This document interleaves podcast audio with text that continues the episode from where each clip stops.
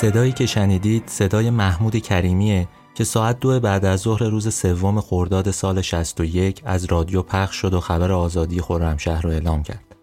از 4 آبان 1359 تا 3 خرداد 1361 یعنی 576 روز بود که خرمشهر دست عراقی افتاده بود. خبری که پخش شد خبر پیروزی بود و طبعا مردم همه جای ایران شاد شدند. ولی اجازه بدید بخش شاد ماجرا رو بسپاریم به بقیه و ما بریم سراغ قصه تراژیک خودمون. این شماره رادیو تراژدی یه شماره ویژه است. شماره برای خرمشهر و البته آدمای ناشناسی که برای آزادیش جنگیدن ولی آزادی این شهر رو ندیدن. بذارید قصه رو از یه جاده شروع کنیم و بعد بریم سراغ قهرمانمون. می‌دونید جاده ها فقط خراشای روی طبیعت نیستن. گاهی وقتا خراشهایی رو تن آدما، روی یاد ماها. جاده ها بیشتر وقتا از یاد آدما نمیرن. بیشتر اوقات خاطرات خوش ازشون به جا میمونه. اما من می‌خوام از یه جاده ای و یه خاطره ای حرف بزنم که خیلی خوب و خوش نیست. جاده ای که دو شهر رو به هم وصل می‌کنه اما انگار کنار دریای خون کشیده شده. یه لحظه چشاتون رو ببندید. فکر کنید به یه جاده ای وسط دریا. جاده ای که دو طرفش آبه و این جاده مثل یه مار تا ابد کشیده شده. حالا به یه تصویر دیگه فکر کنید. به جاده وسط بیابون. دو طرف جاده تا ابد بیابونه. خشک خشک. این همون جاده است توی دو فصل. جاده خرمشهر به اهواز. جاده ای که توی زمستون و تابستون با هم فرق داره. جاده ای که یه جورایی حالا متروکه شده و دیگه کمتر ماشینی از اونجا عبور می‌کنه. زمستونا وسط دریاست، تابستونا وسط کویر. قصه ما درباره این جاده نیست. درباره یه آدمیه که پنج روز کنار اون جاده جنگید تا نظر عراقی ها از اونجا پیشروی کنن. قصه ای که بدون اون خورم شهر رو برای همیشه از دست داده بودیم. قصه یه مردیه که با 450 نوجوان وارد اون محل شد و 300 نفرشون رو توی سه چهار روز اول از دست داد. ماجرای کسی که برای این حفظ این جاده سه شب نخوابید. قصه ما از نهم اردیبهشت سال 61 شروع میشه. وقتی که نیروهای ایرانی خودشون رو به سختی رسونده بودن به کنار این جاده. نیروهای عراقی تقریبا همه جا رو گرفته بودند و می‌خواستن از اون جاده حرکت کنن سمت اهواز. ولی این گردان گردان سلمان وظیفش این بود که جلوی پیشروی اونها رو بگیره و اونقدر بمونه تا بقیه نیروهای ایرانی بتونن عملیات رو جلو ببرن و موفق بشن و نزدیک خرمشهر بشن. ولی ماجرا به این سادگی نبود. این نیروها دهم اردیبهشت را افتادن تا قبل از طلوع یازدهم اونجا کنار جاده باشن ولی وقتی آفتاب زد و همه جا روشن شد جهنمم شروع شد. تازه معلوم شد که نیروهای عراقی می‌تونن هر ایرانی رو با گلوله توپ بزنن و نابود کنن. می‌دونید سربازای ایرانی سرشون رو که بالا آوردن چی دیدن؟ یه باطلاق دیدن که کنار اون جاده شکل گرفته بود و یه سری آدم ایستاده وسط گلولای خوش شده بودن. عین مجسمه. همه مرده بودن. همه شهید شده بودند. اونجا 450 نفر از نیروهای گردان سلمان از دو جناح توی محاصره افتادن و مجبور بودن بجنگن. با چی؟ با یه خشاب گلوله و اسلحه هایی که حتی بلد نبودن بعضیاشون باهاش کار کنن. قصه ما قصه همین گردانه. گردان سلمان و فرماندهش حسین قوجی. من کریم نیکو نظر هستم و این شماره دهم پادکست رادیو تراژدیه. متن این شماره رو خانم زینب کوهیار نوشته. قرار براتون قصه حسین قوجهی رو تعریف کنم. قصه یه مردی که آرزوش این بود قهرمان کشتی جهان بشه ولی سرنوشتش این شد که کنار جاده خرمشهر اهواز جسدش برای یه روز باقی بمونه تا نیروهای کمکی بیان و برش گردونن عقب.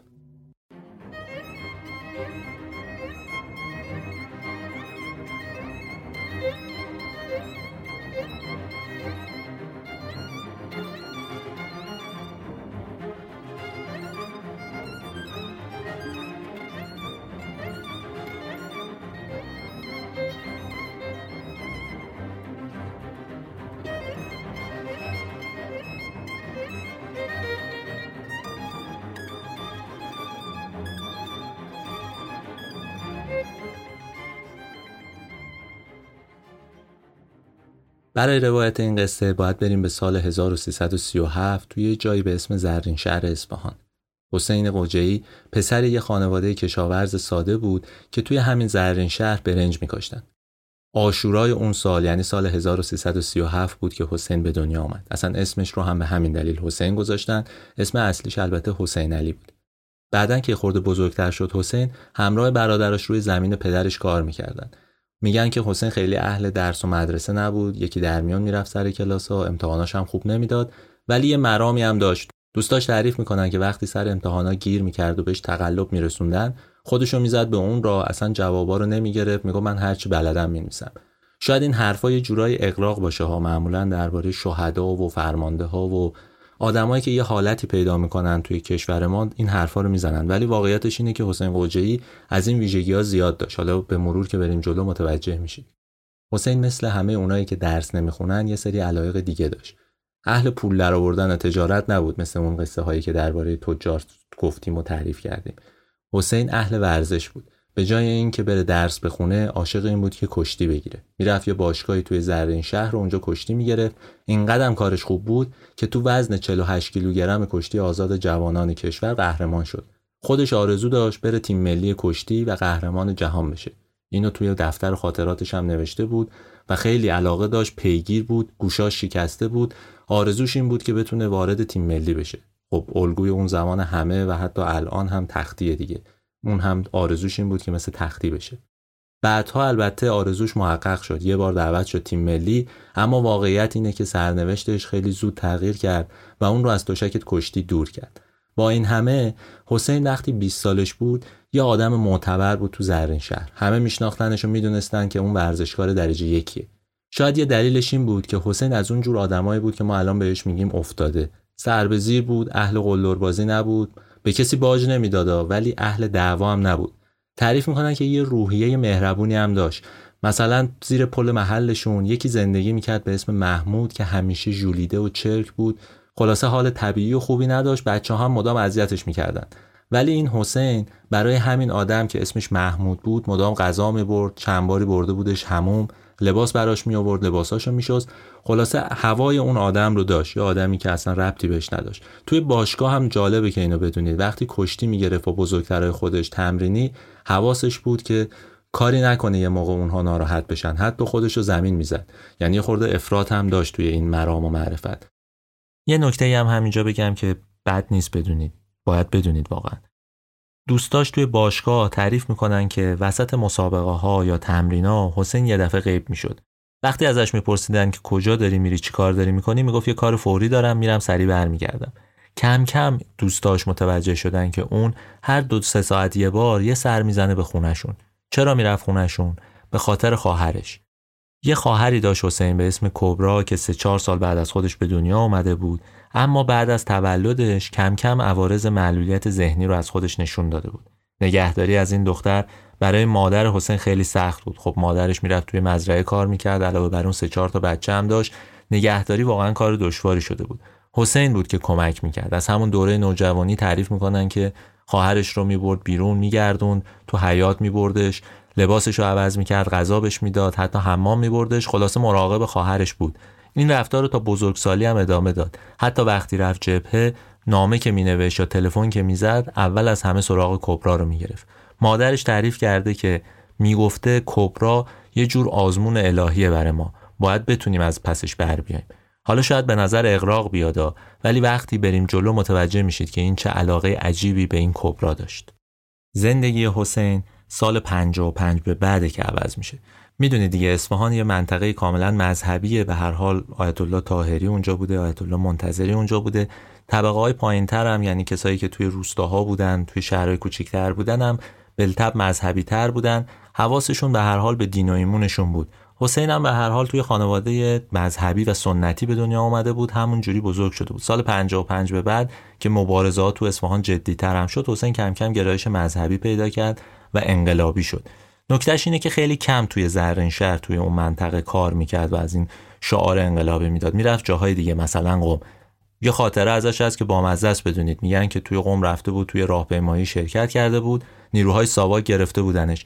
برای اینکه بتونه خودش رو نجات بده زده بود خودش رو به کرولالی. با همون اداهای کرولالی سعی کرده بود بگه که من اومدم اینجا تا حاجت بگیرم و مشکلم رو حل کنم. خیلی هم شکنجهش داده بودن کلی کتکش زده بودن ولی حرف نزده بود. تونسته بود با همین ترفن از دست ساواکیا در بره. یه بارم تو زرین شهر ظاهرا دنبالش بودن ساواکیا ریخته بودن تو خونهشون پیداش نکرده بودن باباشو گرفته بودن جای خودش زده بودن. خلاصه همین رفتار و همین روحیه بود که باعث شد حسین به محض اینکه انقلاب بشه وارد سپاه بشه. وقتی هم وارد سپاه شد به هر حال به دلیل سابقه ای که داشت شناختی که ازش داشتن رشد کرد و شد فرمانده سپاه زرین شهر. این یه شروع بود براش. یه شروعی که سرنوشتش رو کاملا تغییر داد. یعنی اگه بخوایم نقطه های عطف زندگیشو بگیم باید بگیم که سال 55 وقتی انقلابی شد یه اتفاق افتاد. بعد از اون وقتی سپاه تشکیل شد و حسین وارد سپاه شد هم یه نقطه عطف دیگه تو زندگیش بود. ولی اصل قصه برمیگرده به زمانی که ماجراهای کردستان شروع شد. حالا حسین چه ربطی به کردستان داره؟ من باید یه قصه ای رو تعریف کنم درباره کردستان. یه خورده طولانیه ولی سعی می‌کنم خلاصه بگمش چون خیلی مفصل زوایای مختلف داره ماجراهای کردستان توی اون سالها. روایت درستش واقعا کار ساده ای نیست. کتاب باید دربارش نوشت.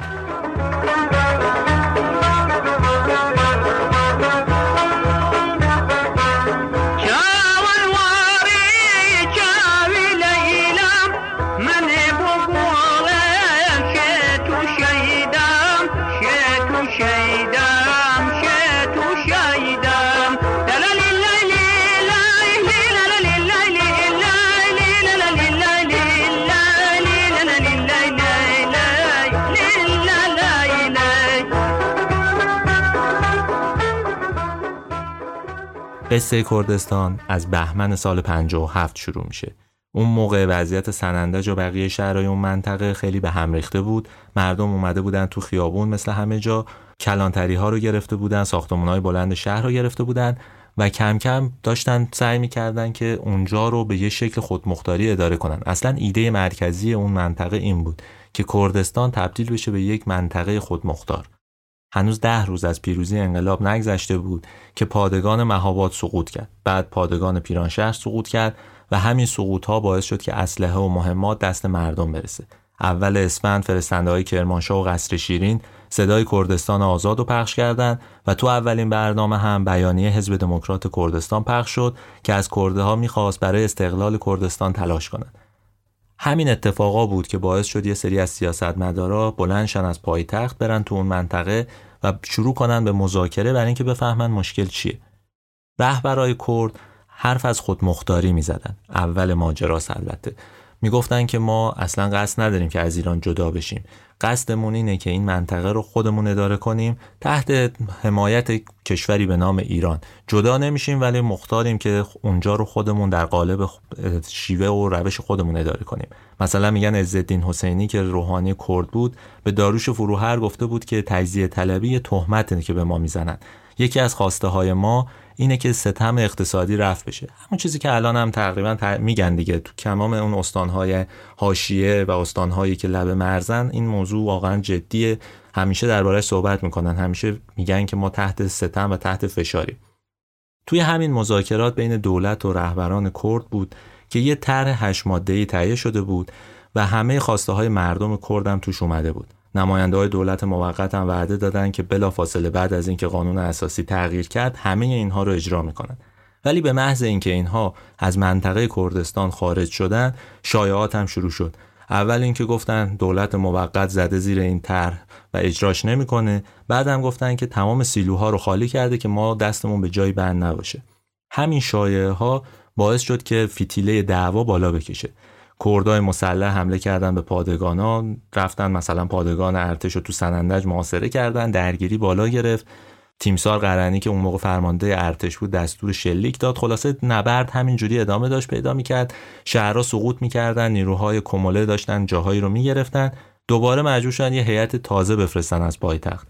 این بار آیت الله طالقانی و آقای بهشتی و هاشمی رفسنجانی و چند نفر دیگه اومدن اونجا تا مذاکره کنن و بتونن به تفاهمی برسن حتی می‌گفتن یه استانداری رو که از افسرهای سابق حزب توده بود برای اون منطقه یعنی برای کردستان انتخاب کرده بودن یه خورده منطقه آروم شد ولی چند روز بعد یه کنگره توی مهاباد برگزار شد که اصول 22 گانه خودمختاری کردستان رو توش اعلام کردن.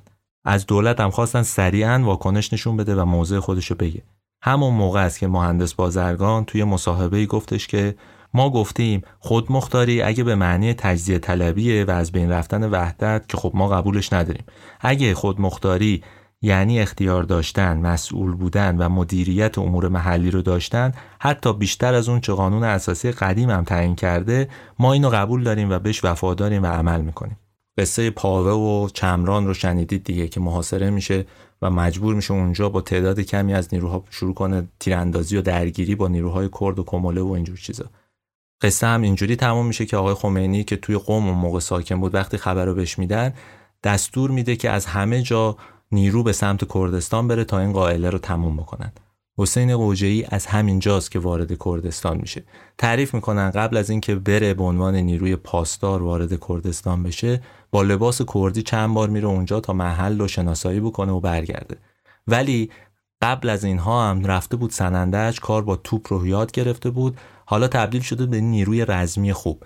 نیروی رزمی از چه نظر؟ اولا چون ورزشکار بود توان بدنی بالایی داشت می‌تونست از کوه و تپه و اینا خوب بره بالا و به هر حال انرژی کافی برای این کارو داشت. دوم این که کم کم نشون داده بود که توانایی رزمی بالایی داره یعنی تیراندازی بلده هوش نظامی خوبی داره. درباره کردستان باید یادتون باشه دیگه.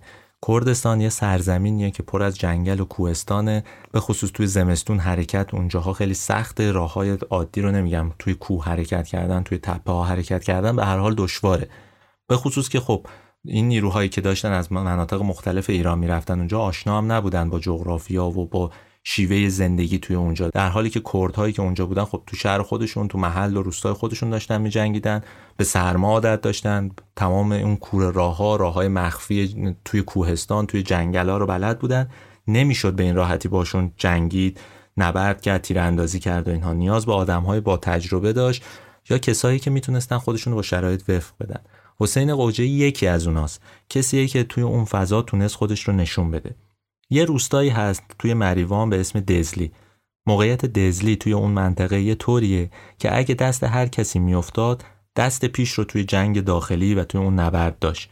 اما گرفتن دزلی به این راحتی نبود. برای اینکه بدونید دزلی چجور جایی بود کافیه تصور کنید که اونجا توی زمستون ده متر برف روی زمین می نشسته سرمای هوا طوری بود که ده دقیقه نگهبانی رو هم سخت می‌کرد.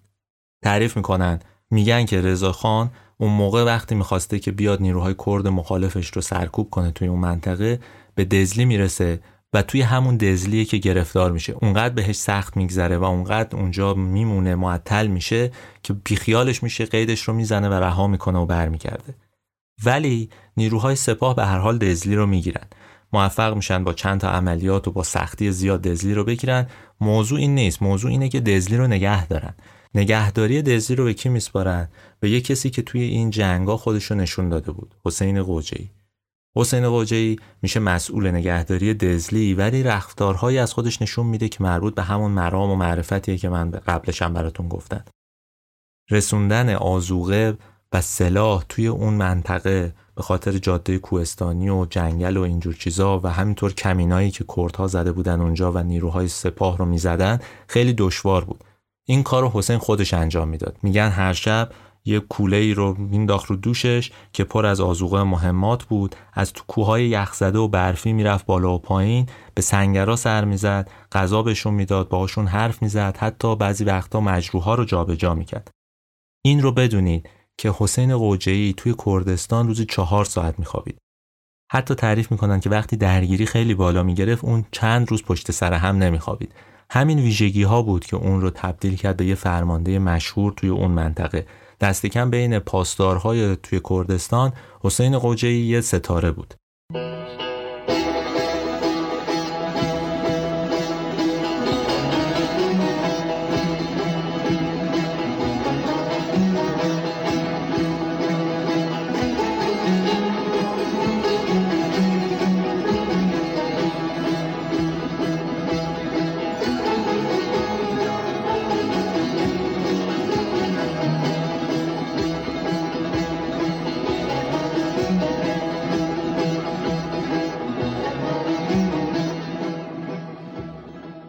کردستان فقط محل جنگ با نیروهای ضد جمهوری اسلامی نبود با دشمنای در واقع سپاه و اینها نبود.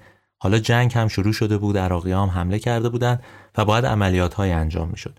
اون موقع دو تا فرمانده مهم دیگه هم توی اون منطقه وجود داشتند ابراهیم همت فرمانده سپاه پاوه بود احمد متوسلیان هم فرمانده سپاه مریوان. این دوتا فرمانده با همراهی ارتش قرار شد که اولین عملیات ایران رو تو خاک عراق انجام بدن. قرار بود نیروهای ایرانی توی این عملیات عراقی هایی که اطراف شهر بیاره موضع گرفته بودن و غافلگیر کنند چه سالیه؟ سال 1360 منطقه‌ای که عملیات توش انجام می‌شد بلندترین ارتفاعات توی غرب ایران بود. برف زیادی میبارید همیشه اونجا.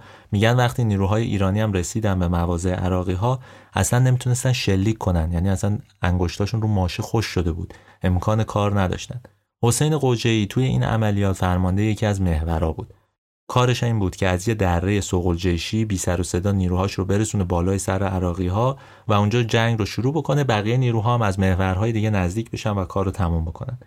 نیروی حسین قوجه‌ای بدون اینکه هیچ اتفاقی براشون بیفته حتی مجروح هم بده رسید به اون نقطه. ولی بقیه نیروها نتونستن این کار رو انجام بدن. بهش دستور عقب نشینی دادن. حسین گفتش که من مجروح شهید ندادم چرا باید برگردن عقب؟ اما خب به دستور از بالا اومده بود و شروع کرد به برگشتن. خودش دو روز تو اون منطقه گشت تا بتونه کسایی رو که اونجا آسیب دیده بودن از ایرانی ها توی محورهای دیگر رو پیدا بکنه و برشون گردون عقب. همون روزها محسن رضایی اومد جبهه غرب.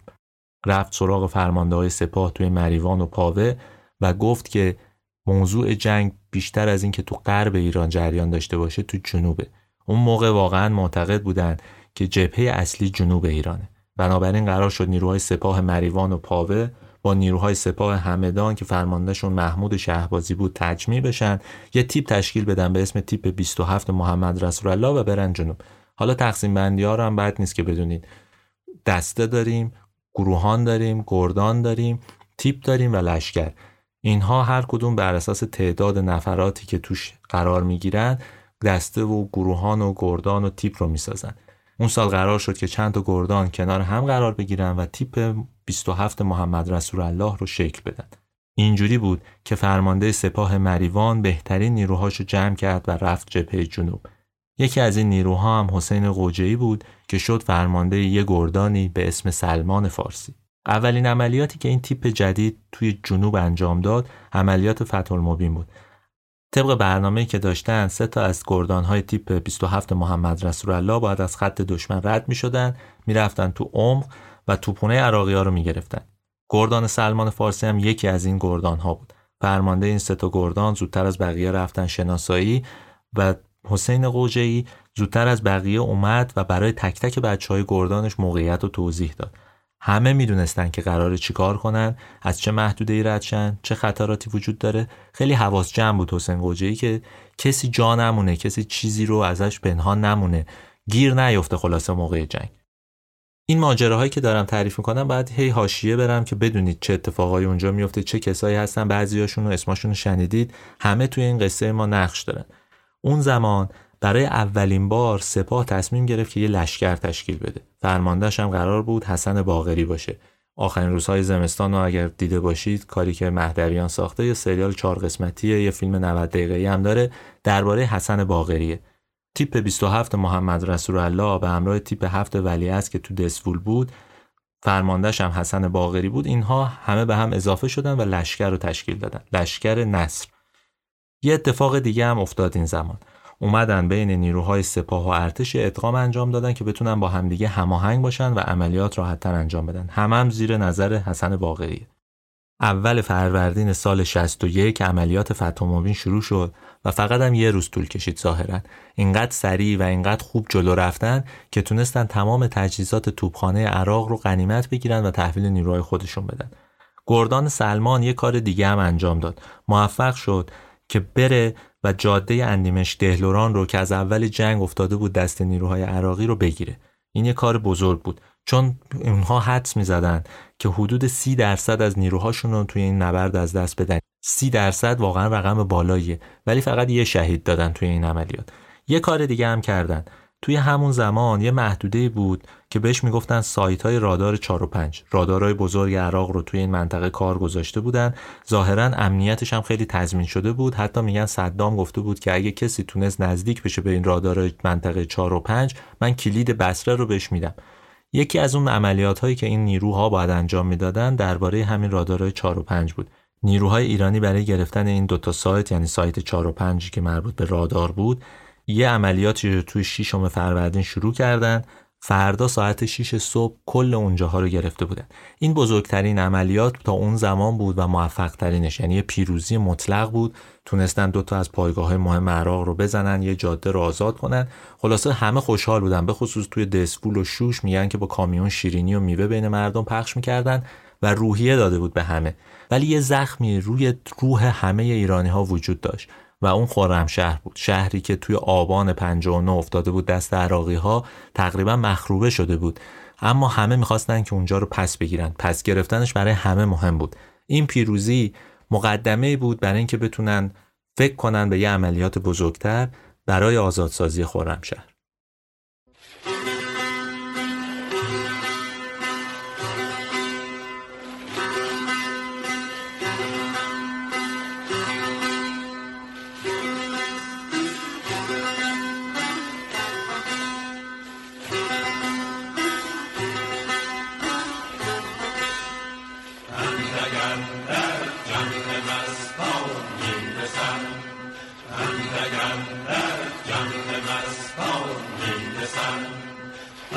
اندک اندک اندک اندک جمع مستان می‌رسند. اندک اندک اندک اندک می پرستان می‌رسند. اندک اندک جمع مستان می‌رسند. اندک اندک می پرستان می‌رسند. دل نوازان ناز نازان در رهند گل ازاران از گلستان می‌رسند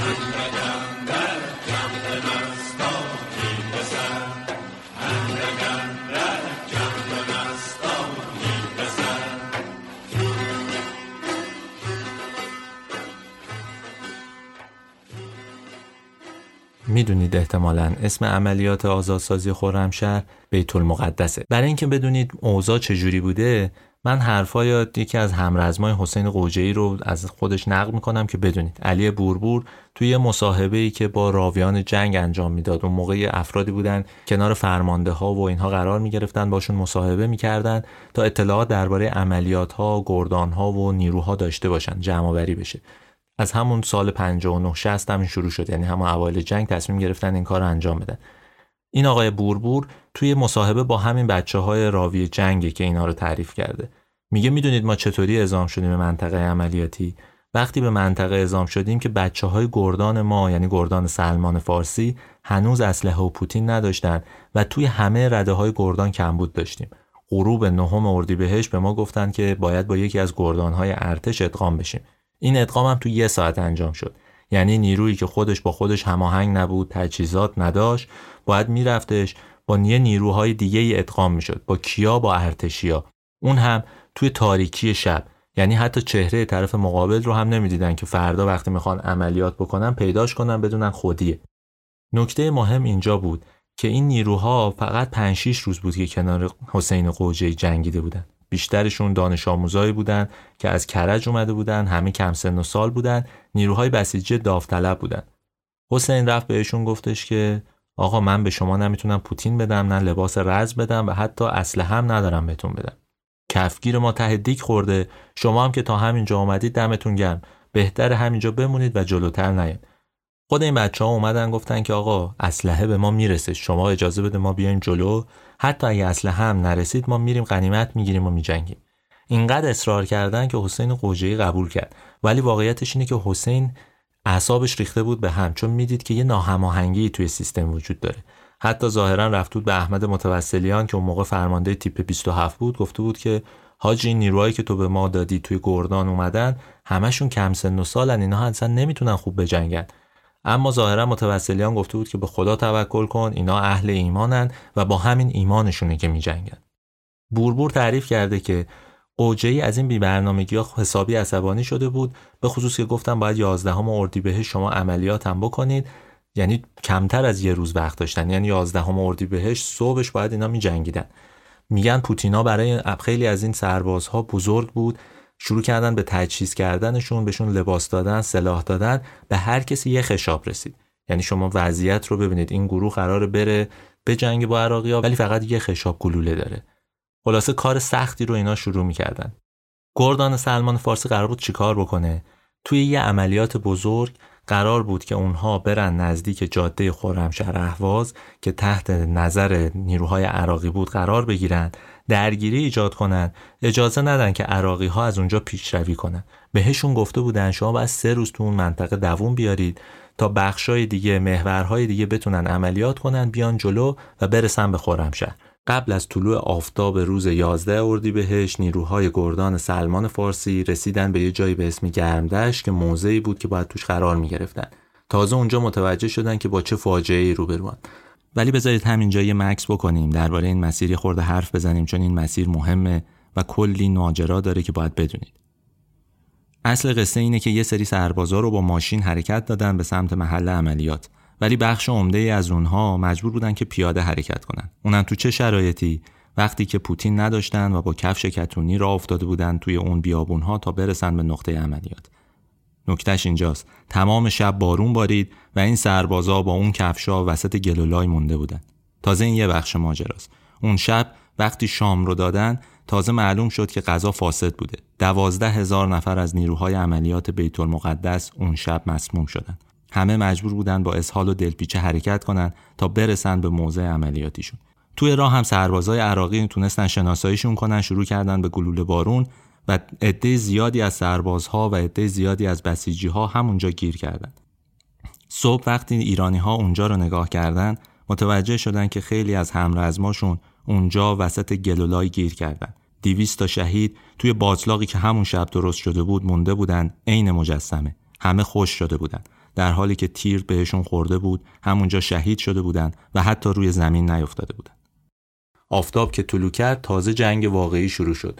زیر گلوله توپ قرار گرفته بودن این نیروها و کمتر از دوازده ساعت حسین قوجهی فهمید که وضع بحرانیه. از دو سمت داشت سمتشون شلیک می‌شد کم کم داشتن محاصره می‌شدن و میومدن جلو عراقیا بیسیم زد به فرمانده بالا دستیش گفتش که وضع خرابه به قول خودشون خرچنگا اینجا زیادن ما داریم تلف میشیم یه فکری به حال ما بکنید. میگن فرمانده ها جلسه گذاشتن که چیکار کنن. یه نکته وجود داشت. توپخانه ایران اگه کار می‌کرد به این دلیل که اینا خیلی نزدیک خط عراق بودن ممکن بود که خود اینها رو هم بزنن. اونقدر دقیق نمی‌تونستن شلیک کنن که فقط عراقی ها رو بزنن. ممکن بود که خاکریز داخلی هم بزنن. دوم اینکه این کار باعث می‌شد که عراقی ها نسبت به این موضوع خیلی حساس بشن حمله رو چند برابر کنن و این محور رو از دست بدن. بنابراین به حسین قوجهی گفتن هیچ راه حلی نداره تو باید اونجا دووم بیاری. قوجهی میگفتش که من می‌خوام این شهدا و مجروحا رو برگردونم عقب. یه فکری به حال این بکنن. میگن که محسن رضایی گفته بود هیچ راه حلی وجود نداره باید دووم بیاری دست کم سه روز و هیچ راهی وجود نداره که تو بتونی برگردی عقب. تا نفر آخر باید اونجا مقاومت کنی. همین بود که گردان سلمان فارسی از جون مایه گذاشت. میگن که حسین قجه‌ای آرپی‌جی دست گرفت می‌رفت بالا و آرپی‌جی می‌زد. یه نکته توی این نبرد وجود داره.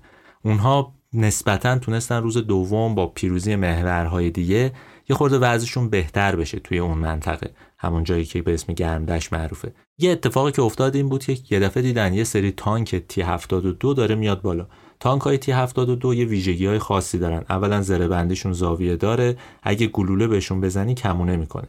دوم اینکه نسبت به RPG هم حساسیتشون پایینه. یعنی باید یه نقاط خاصی بزنی تا اثر بکنه. اینا هرچی RPG می‌زدن فایده نداشت. تیر اندازی می‌کردن تیر برمیگشت سمت خودشون. گرفتار شده بودن.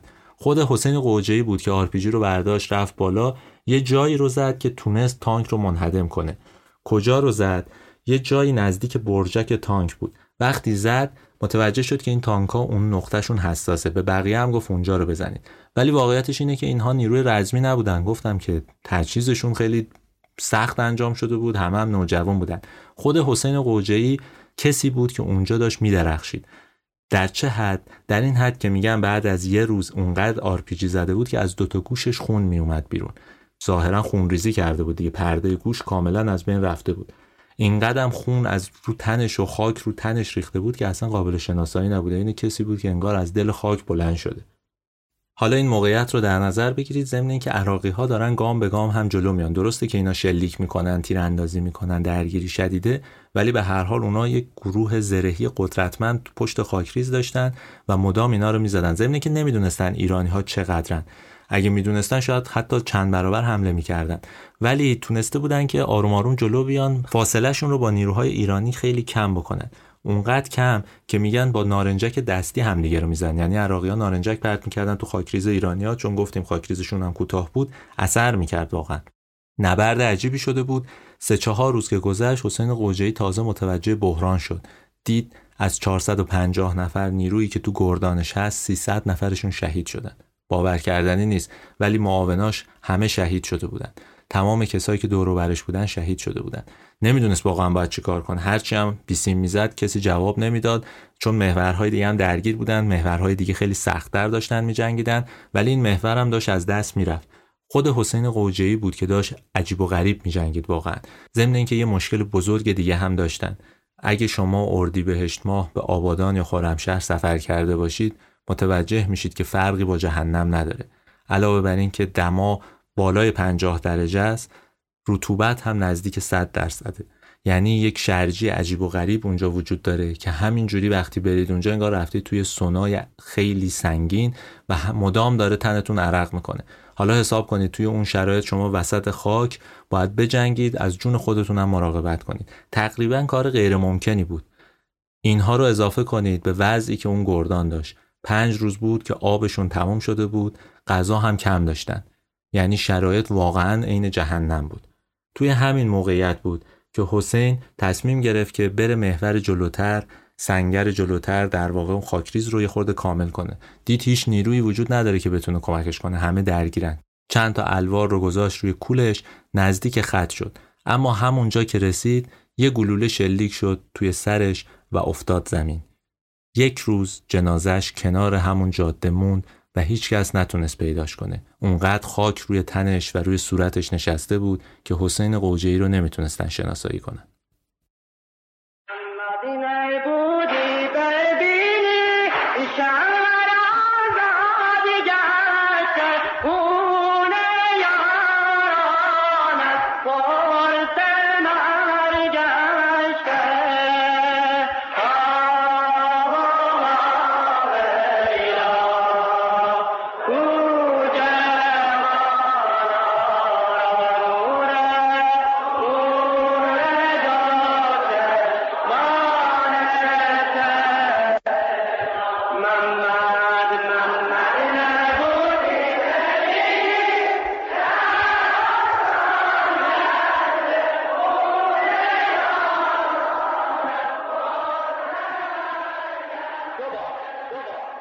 قصه ای که تعریف کردیم مربوط به 15 اردیبهشت 1361 یعنی هنوز سه هفته مونده تا خرمشهر به دست نیروهای ایرانی بیفته و شهر رو پس بگیرن.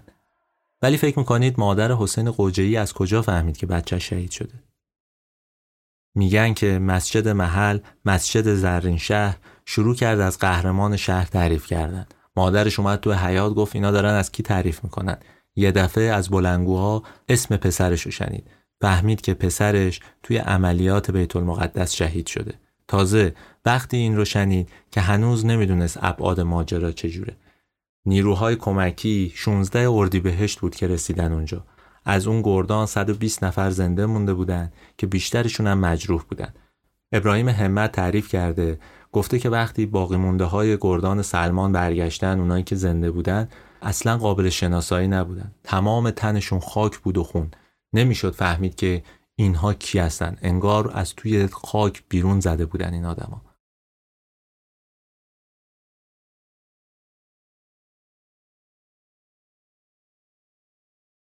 بعدها یکی از راویای جنگ رفت سراغ همت و ازش سوال کرد که آقا شما چرا اینقدر ناهماهنگید؟ چه اتفاقی داره میفته؟ همت یه توضیح کلی داد. گفتش که مشکلات پله پله منتقل میشه. کمبوتا از قرارگاه مرکزی به لشکر از لشکر به تیپ از تیپ به گردان از گردان به گروهان و بعدا به نیروها می‌رسه. هر چیزی رو که شما بالا حل بکنید پایین هم سر و سامون پیدا می‌کنه. حالا شما با این وضعیت چرا دارید کنجکاوی می‌کنید درباره اینها؟ بیاد یه سوال مهم بپرسید. بگید که فرمانده های گردانایی که تو تیپ های شما شهید میشن کی جاشون میاد؟ این سوال مهمیه. بعد از قوجهی نام برد. گفتش که قوجهی اونطور مظلومانه شهید شد. همه فرمانده های تیپ ما تیر و ترکش خوردن. مثلا علیرضا موحد دانش همین الانی که من دارم با شما صحبت می‌کنم داره خ... بچه های خط گردان حبیب رو اداره می‌کنه. چند روز پیش برادرش شهید شد خودش هم مجروحه. یا اکبر حاجی پور فرمانده گردان امار یاسر که تو عملیات فتح مبین تیر خورده مجروح شده بیمارستان فرار کرده اومده. دلیلش چیه؟ دلیلش اینه که بعد از شهادت اینها یا مجروح شدن این فرمانده ها ناچار این فرمانده های ناشی بیاریم اونجا. فرمانده های ناشی توی شب عملیات نیروهاشون رو اشتباهی اداره می‌کنن. مثلا میبرنشون میدون مین اونجا باعث مرگ سی چل نفر میشن. چرا؟ چون اون فرمانده گردان شعورش نرسیده به فرمانده گروهانی که ناشیتر از خودشه بگه وقتی به میدون مین برخورد کردی همین که یک مین منفجر شد گروهانتو بکش عقب نرو رو مین. ماجرا به همین سادگیه. وقتی که فرمانده های بزرگ حذف میشن کسای میانجاشون که ممکنه تعداد تلفات رو بالا ببرن و عملیات ها رو با هزینه های سنگین تر انجام بدن. این اتفاقیه که تو خرمشهر هم افتاد. بعدها همت توی همه جلسه ها هر جا حرف از حسین قوجهی می‌شد می‌گفت خود حسین اندازه یه فرمانده تیپ بود. یه فرمانده که هر کاری برای نیروهاش می‌کرد و اگه کسی تو خط میمون به خاطر دیدن فداکاری ها و دوندگی های حسین بود. همت همیشه از قوجهی تعریف می‌کرد. یادتونه از خواهر حسین قوجهی هم صحبت کردیم از کبرا؟ کبرا چند سال بعد از اینکه حسین شهید شد توی جاده خرمشهر از دنیا رفت. اونو گذاشته بودن توی آسایشگاه روانی چون واقعا نمی‌تونستن ادارش کنن. ولی اینها نکته اصلی نیست. نکته اصلیش اینه که میگن حسین به دوستاش به بعضی از همرزمای نزدیکش وصیت کرده بود که اگه من شهید شدم تلف شدم اتفاقی برام افتاد شما اگه می‌تونید اگه جرأتشو دارید نذارید کبرا زنده بمونه. کسی نمی‌تونه از کبرا مراقبت کنه. این توی وصیت نامه هایی که ازش منتشر شده نیست شنیده است ولی خیلی جمله تلخیه. انگار حسین می‌دونست که کسی از کبرا نگهداری نمی‌کنه. و توی اون موقعیت توی جنگ هم حواسش به خواهرش بود.